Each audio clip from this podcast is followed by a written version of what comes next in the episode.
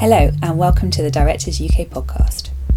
We're very pleased to bring you the Q&A from our screening of Battle of the Sexes, which we held last month. Listen on to hear from Valerie Faris and Jonathan Dayton about making the film and its central theme of gender equality.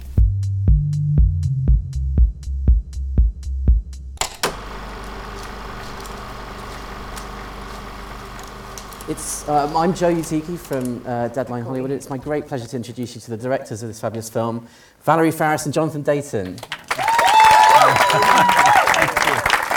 Thank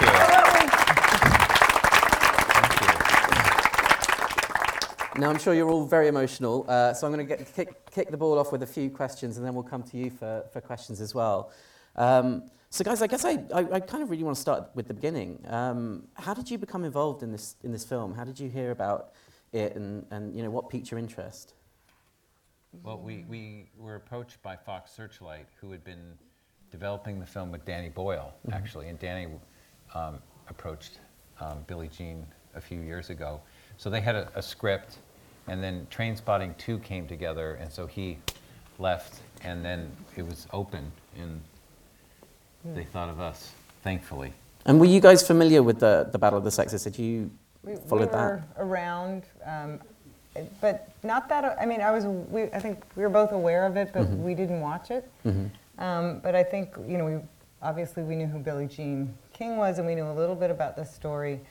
Um, but it was really reading the script and then kind of learning more about all that was going on at that time. And, and you know, we were alive in the 70s, and that period of time was really an interesting time for us to. Um, the idea of setting a movie in that time was really fun, and the 70s were kind of our favorite period of film, mm-hmm. too. So um, there were a lot of things that attracted us about this project. And was, was all of that in Simon's script when it, when it came to you? All of what? I mean, well, I, because I, I, think you know the one thing that's clear to me about the film is the, the you know you're not just dealing with this tennis match. I mean, it's the it's it's the position that women held in society at that time. It's you know what was going on in tennis generally, what was going on in the world. You know, uh, social ideas, that kind of thing.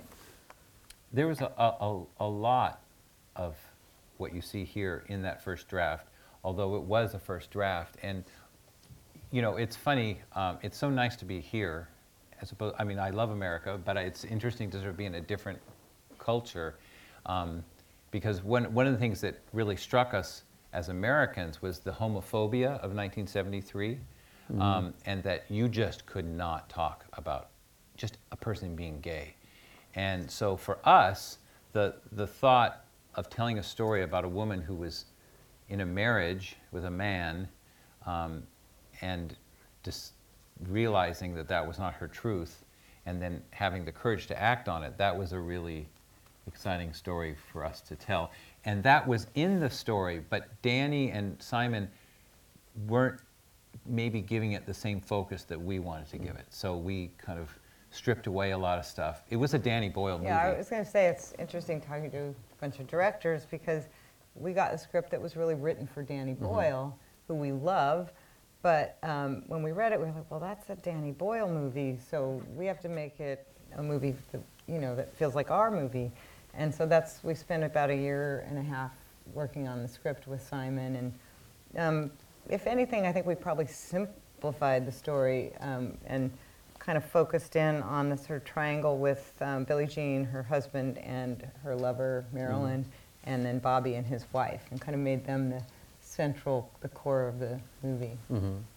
Well, I'd, I'd, love to ask about your experience working with Billie, uh, uh Billie Jean King, because you, you know you, uh, you spoke outside about uh, uh, you know how she's become a friend now. But I, I, I, imagine there's a huge amount of sensitivity that goes into telling this story with, with this woman yes. around, and you know a hero and all of that kind of thing. She's um, she's incredible, but also yeah, very intimidating and opinionated and, and outspoken. So.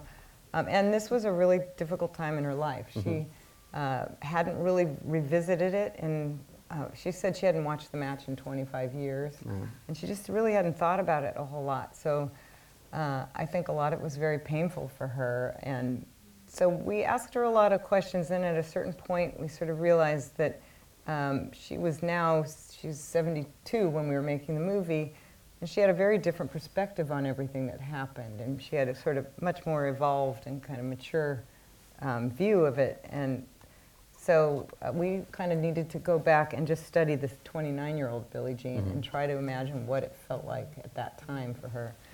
Um, so we did keep a little distance during um, some of the prep, and then she wasn't around at all during the shoot. Um, I think largely because I think Emma just, it was too uh, scary to have Billie Jean watching her play her.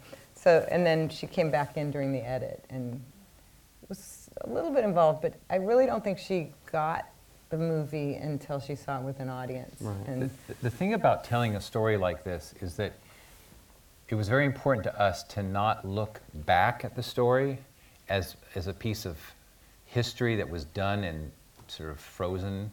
We wanted it to look as if it were happening now and unfolding now. So, you know, we needed to kind of disconnect from Billie Jean and really even disconnect from this look this historic perspective. And you know we didn't want to treat the 70s in this nostalgic way of like look at the crazy styles. We wanted to treat it like it was 1973 and you were watching a film that was made in that moment. Mm-hmm. So there was not the interest. You wouldn't fetishize 70s fashion or you know um, so And, and unfortunately, as we were making it, um, you know, it was during the election, and then when we were editing it, um, the election happened, and Donald Trump won, and all of a sudden it felt like, well, it is 1973, or maybe it's even, it's maybe way earlier than that. But um, so it was odd, you know, kind of the the way uh, the subject matter just became all the more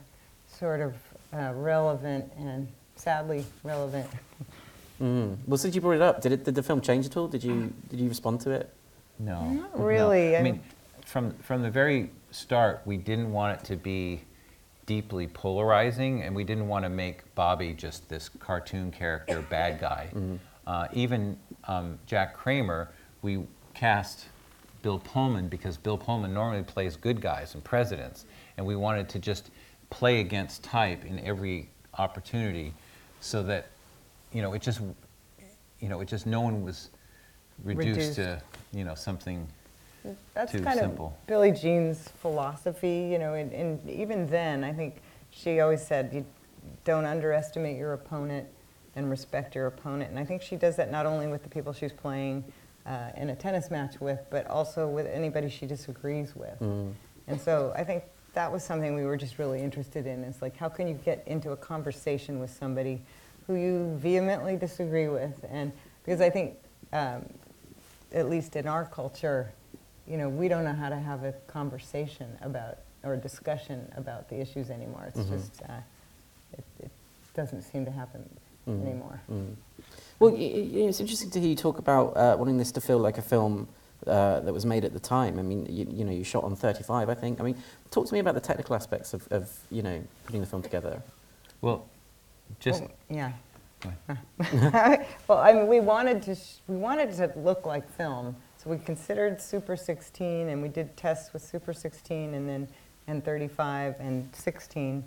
Um, but the problem was with the tennis, and we knew we were going to have to do effects to recreate the Houston Astrodome, Mm. and it just when you got really wide on a on Super 16 or 16, you just didn't have enough sharpness. The ball was a little bit fuzzy, and so um, we ended up going with 35. Mm-hmm. But even things that we're kind of used to now, the logos that happen at the beginning of movies that are big computer generated moves and you know fancy, we felt like we had to get rid of those because it just felt contemporary. So we uh, asked Searchlight if we could. Searchlight didn't exist in 1973, so we created a 73 like logo, and the other funder we said, you know.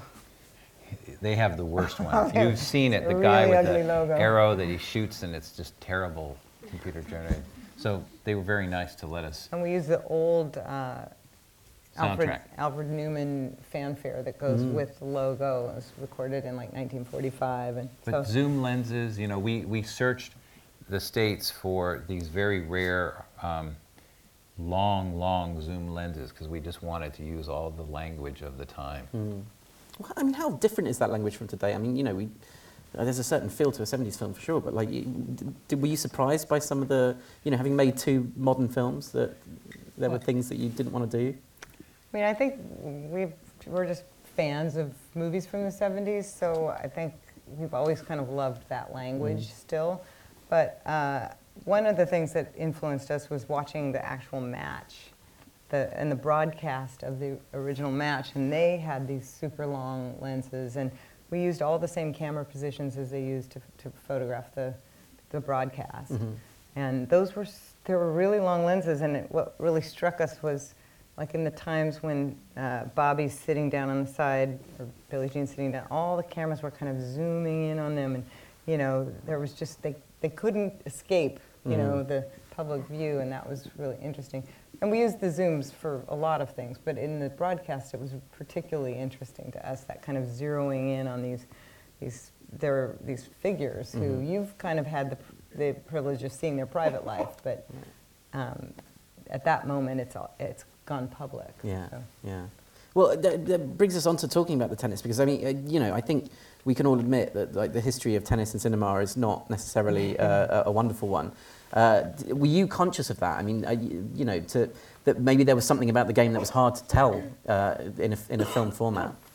Well, we studied, you know, Hitchcock's coverage of tennis, and there's Wimbledon. Um, there's there's a, a The few player. the player Match uh, but point. Match, Match point, point. yeah. Um, and we decided that we were going to cover tennis the way you see it when it's live, because there's a certain sense that it's really happening when you see it in a wide shot. And if you cut it up too much, it's kind of cool visually, but it removes a little bit of the, the sense that it's really happening. And there's something beautiful about seeing the two players in one shot moving and correcting. And the other thing that we talked a lot about is the movie's really divided up into public and private moments.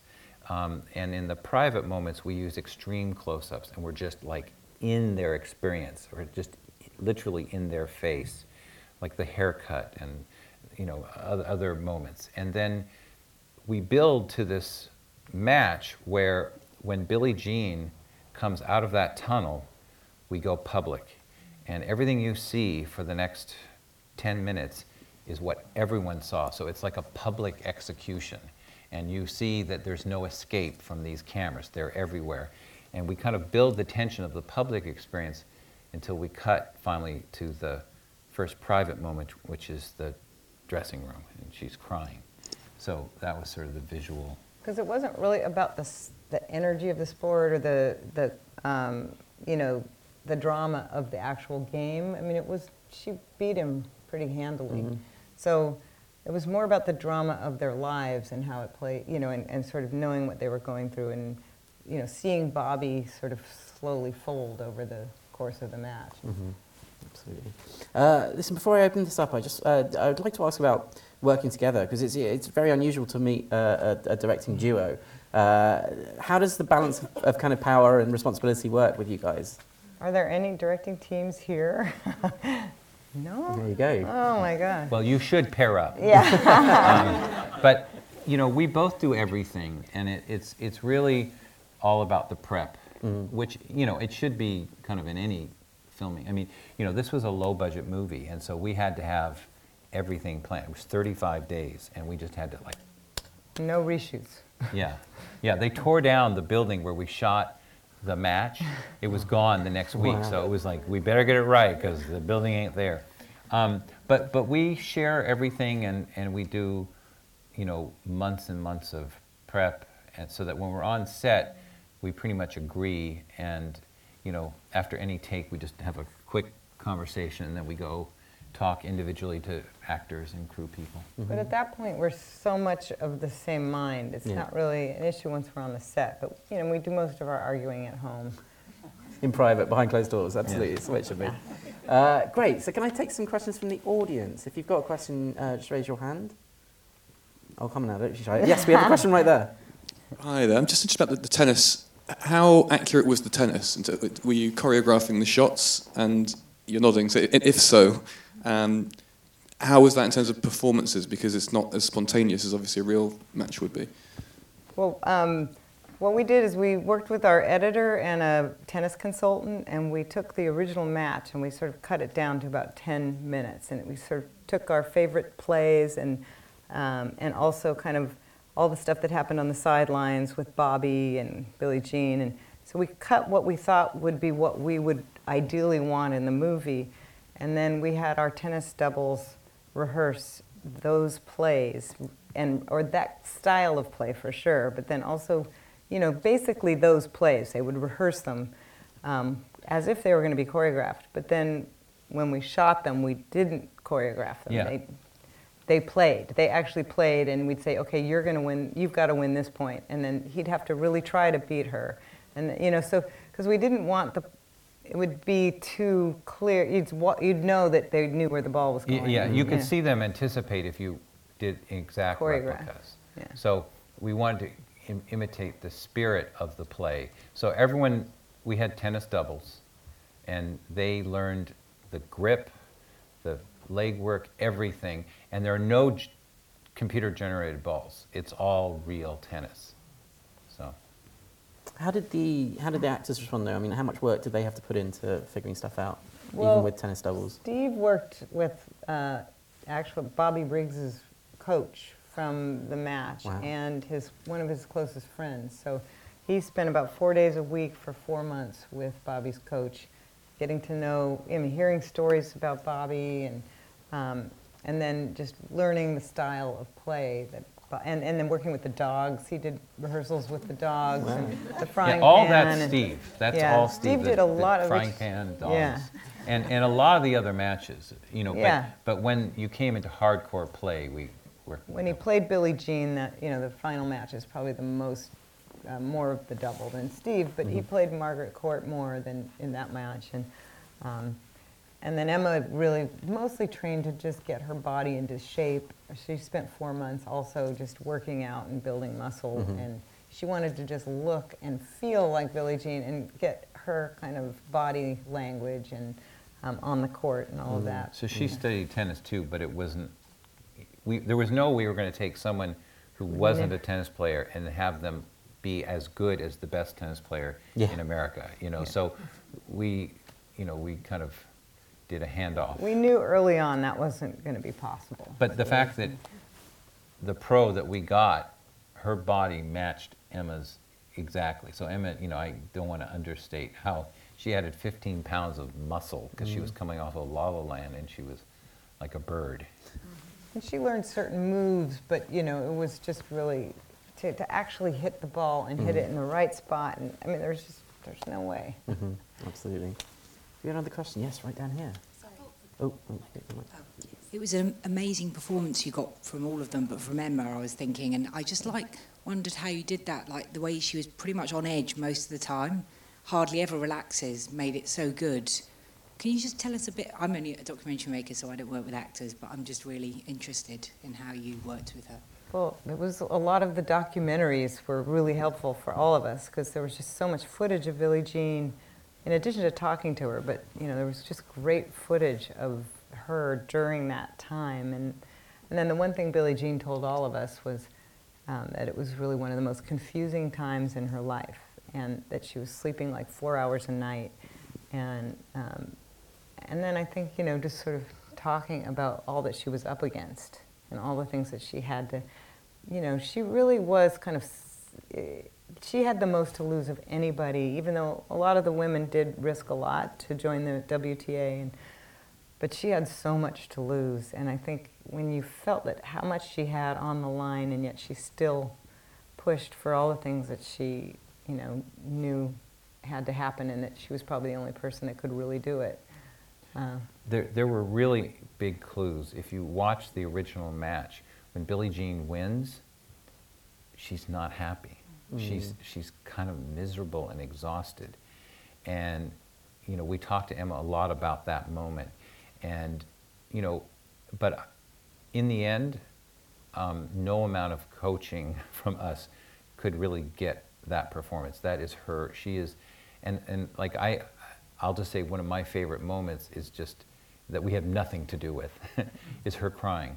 You know, when she cries, I just feel like there are so many colors there of joy, you know, because she has done this thing that she knew she had to do in relief, but also she's more in the closet now because she's more famous than ever, and that is just that is just and also, we did shoot it at the end of our shoot, which was really great. I mean, we always try to shoot as much as we can in the order of the script, just so that she's had the experience of, of the whole story, and so I think that helped a lot. But and in each scene, I think you know you sort of know what the feeling is and what you need to get from her, and you know, she always gets there. You know. That's the great thing. Yeah. Yeah, she's remarkable. And this was the second time that you've worked with Steve. Um, I wonder, did you find uh, a kind of a shorthand there th- th- from, from day one? I mean, did, was it, did it change the experience a little bit? Make it easier, anyway? You know, we trust Steve a lot um, because we know him. Um, but it, you know, it, with people like Steve and Emma, they're such professionals. They bring so much. They've thought a lot about it we've talked about it. Um, so it was it was really it was fun and it was easy, you know. Um, and then you give them people good people to work with, and you know. Yeah, I mean, I you know, like the the biggest thing we did for Steve um, was to put Elizabeth Shue opposite him, so that he had, had, like a yeah, really solid person to perform with. But this actually, I mean, casting is probably the thing that we are the most stubborn about of anything as a director. I think um, hmm. we're probably stubborn about a lot of things, but but casting is the one thing that we have to get our way. Yeah. And, um, and luckily with this film, there were so many great roles in it. Um, so it was we were you know we had the luxury of also shooting in Los Angeles and being able to get a lot of people that were um, local, who were great. So um, that that just makes you know, so we basically say, here, it's yours, You're, you got this role and we trust you with it, mm. you know. Mm. That's usually how it makes the job, I don't know, allows us to kind of let go a little bit of that. Mm-hmm. Oh, we have one here. Hi. Um, I was just interested in the um, year and a half that you spent developing the script and what you found to be the uh, biggest challenges in that period because you know you're, you're dealing with sort of th three big themes. You've got the tennis and then the feminism and then the lesbian relationship. And i wondered did you struggle with which, which to put the emphasis on and when? And was it structurally difficult? I mean it's what makes it sort of a complex and rich film, the fact that it's got those so many themes. But did you find that period difficult to sort of find where to put the emphasis, as well as obviously trying to move away from Danny's Danny Boyle's film? And I wondered if you could expand a bit more on that as well. Um, but yeah, that, it was just the working on the structure that interested me. Yeah, I mean, the structure was enormous. And, you know, we wanted to find this sweet spot where we, we, wanted it to, we wanted to treat it as a drama. It was perhaps a little lighter and like kind of move faster and was kind of more sweeping with Danny's kind of pop culture version. And we wanted to really get into the relationships.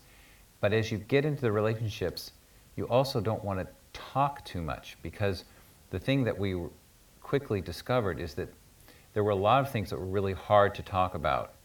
And Billie Jean gave us certain clues. Like she said, she and Larry never talked about her sexual preference. It just was too hot a topic. And so there were a lot of things in which people spoke about the um, subtext, and we just kept throwing lines out and just seeing, oh, it's still there, it's still holding, and it ultimately was more truthful. Um, so, like when Larry comes in and discovers the bra, there's barely a word said. I would say that happened um, a lot in the work with Simon, and then a lot when we were shooting. And then we'd you cross out lines, and we'd just say, okay, we don't need all that, and um, and then um, a lot in the editing, and the structure really happened in the edit. There were probably four scenes that we took out, and then two scenes that we moved uh, to totally new places in the movie. And, um, and because I think it was this kind of, you know, there were a lot of things to kind of weave together, I think so much of it really happened in the edit.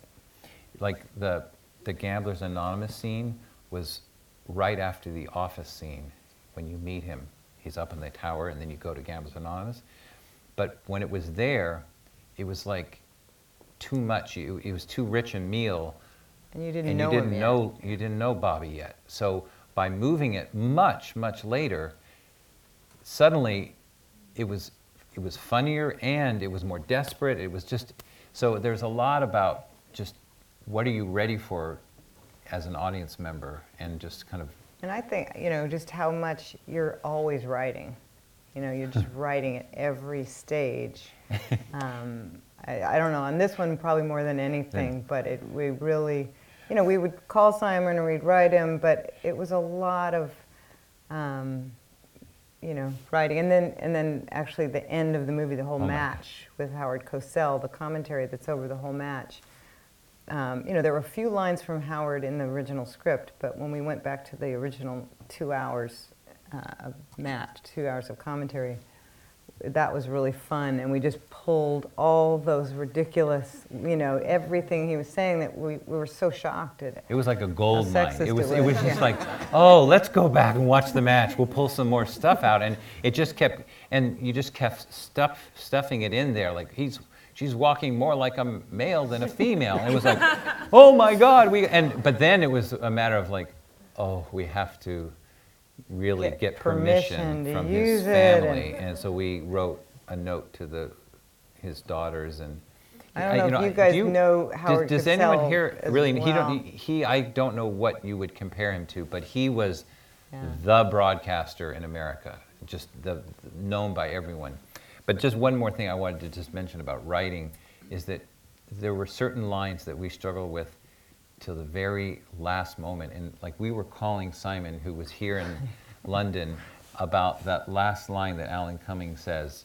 You know, someday we'll be free to be who we are and love who we love, and we were just trying to find the most like kind of natural way of saying it because it's a beautiful line, but it's sort of interesting. I'm curious, like Because we had it, we cut it we out cut it at out, one point, and we but didn't it's have it's it in at obviously really important. But But it was. d- did did people respond to that line? Did they feel it was too like On the old nose, 40s movie or like? It really brought it home. It brought it home, right? It delivers it. Yeah. No, exactly. You weren't the right side. You, yeah, exactly. Okay. Yeah, I, I, that's what we, and we just, it's fun being with other filmmakers. We can talk about just like one thing that we experimented with was um, like we love the line, but again, with Alan Cummings' face, just so beautiful. It was so powerful to watch him. So he said, just whisper it in her ear.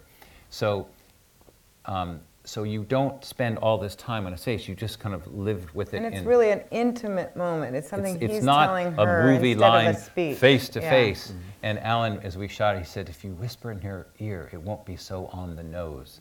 And that was. It's not on the nose, it's, on in the ear. Yes, yeah, it's on or something like that. But but that was uh, you know a stylistic kind of breakthrough where you could take this kind of movie line, but soften it and then let it land. Yeah. Yeah. Great. Any other questions? One right at the back there.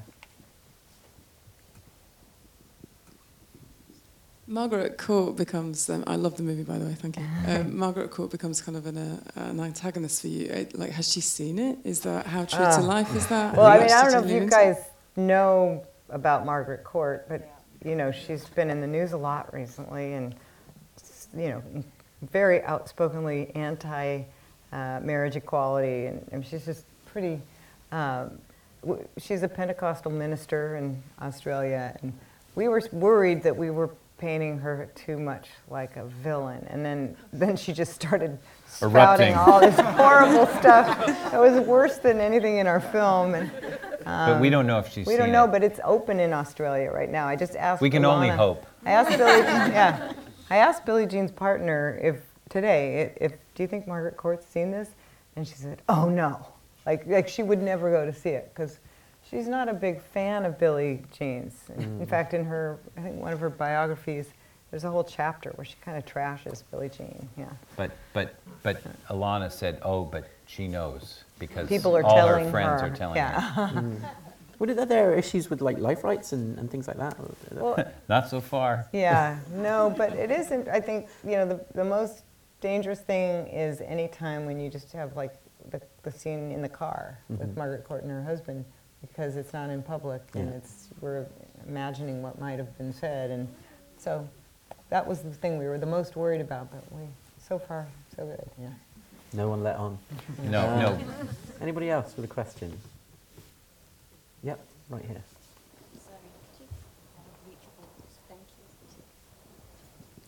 Uh, the scene where uh, Emma Stone is crying at the end, how did you prepare for that scene and how long did you allow to shoot that scene? I wish I could say that like we, um, you know, did a lot of preparation and Well- talked to her. I mean, I think the whole movie was the preparation for that scene. Yeah, but, but I mean, we, And then, she yeah. had her own, it- that's something where I think, at least our attitude is that she's going to need to find her own private things that will make her go to that place. So we didn't discuss everything that I talked about earlier about the joy and the this. We just, she knew. And I, I, we had talked so much about um, and studied Billie Jean during the match, you know, and, and then I think she really understood from living, it, you know, through Living the story. The story, I think she she just tapped into it. And what we usually do is, you know, we set up the shot, and she knew we waited for her to just come in and do it. Like the first take, we just let her come in uh, with her own preparation, and if it isn't right, then then we have to figure out what to do. But that was pretty much her first take. And, and we then- shot for about 20 minutes, and it was excruciating um, because she was that those aren't fake tears. Yeah. She's tapping into something really, whole really face was just- painful to her, yeah. and and then you know um, you just keep a very private, quiet set, and you just move to setups. And one of the things that really made a big difference is that. Um, um, the cinematographer is just this really wonderful guy, Linus, who she worked with on La La Land and we've worked with for many years. So there was just this intimacy, and- you know, and that, you know, for that scene, for the love scenes, it was all just a really warm. But we didn't ask her to do it again. I mean, we knew we had it from the first take. So, you know, I know a lot of directors like to do 30 takes or, you know, just because they can or something. And the good thing about doing a low budget film for us is where we don't, um, we, when we know we have something, we move on. We don't need to get it five different ways. And um, so we only did it once. And, and we two moved cameras, to another, two yeah, cameras. yeah. Two cameras, and then you, you know, a few angles. We have time for just one last question. I think it's going to go to this gentleman here. Thank you. I really enjoyed the film. What, what do you think is your... Ah. Uh, hello. Um, what do you think is uh, your responsibility as a filmmaker when dealing with true events? It's a really good question. And um, I mean, there's a few strategies. Um, uh, I mean, I think we try and remain as true as we can, while at the same time knowing that there are going to have to be certain things that are condensed. So, for example, within this story, we really cover events that took place over three years, and we kind of combine them. And but I think you're always looking to kind of get the spirit of, you know, the truth in, in kind of the emotional truth. But then there are elements where suddenly going to documentary, like there are just gifts, and you use as much as you can if they have dramatic value. So when Bobby goes, at a girl, you know, in the real match, you use it because it's him, you know, trying to own his, you know, failings. And so the match is almost, you know, a perfect reduction of what really happened, you know. But I guess the, the tricky part on this was all the personal stuff that, um, and I think, you know, we had the advantage, I guess you could say, of Billie Jean being alive. So that's another kind of challenge is when you have a real story and a person who lived it. Um, different from telling a real story where you can maybe be more liberal with the truth. But I mean, I, I, you know, I don't really know if what the truth is, and I'm not sure she even knows in some ways. So I think we just tried to be clear with her about what the story was that we wanted to tell and what we thought would make a good movie. And, um, and then stay true to that, you know, um, because it's always a little, it's always going to be some kind of fiction. So I don't know if that answers the question, but that's what we did. We just tried to make, you know, and, and she did, she and her partner, they, her partner had to keep saying to her, it's a movie. Because she got very hung up on little things like, um, well, that happened after, you know, she would get the dates and the, t- or the, the way the ice was wrapped around her knees. She said, I always had my legs up. I never would bend my legs with the ice packs around me. You know, they're just funny things that she focused on. So we tried to, you know, stick to the things that's, that mattered. Uh, There, there is one irony that we did, oh, you know, that we didn't include, and I think it's important that we kept it out. But Marilyn, actually, in 1981, was the person who outed Billie Jean in a palimony suit and sued her. And in that moment, Billie, Je- all the things that Billie Jean worried might happen, did happen. She lost all her endorsements. eight years later. Yeah. Um, so, but we, we really decided that that wasn't right to put in our story because we were really celebrating Billie Jean's brave move to be her authentic self. And we didn't want to kind of say, oh, yeah, do that, but, But watch then- out for those Yeah. crazy people who will take advantage of you. Well, so, it didn't take place in the time frame of our movie, so it would have had to uh, have been a card at the end of the movie, and it would have just been really strange to sort of drop that bomb at the end of the movie. So we decided not to include it. Having dropped that bomb at the end of the Q&A. yes, I know. We wanted to share the bomb with you, though. Yeah. Join me in thanking Valerie downer. Faris and Jonathan Dayton. Thank you.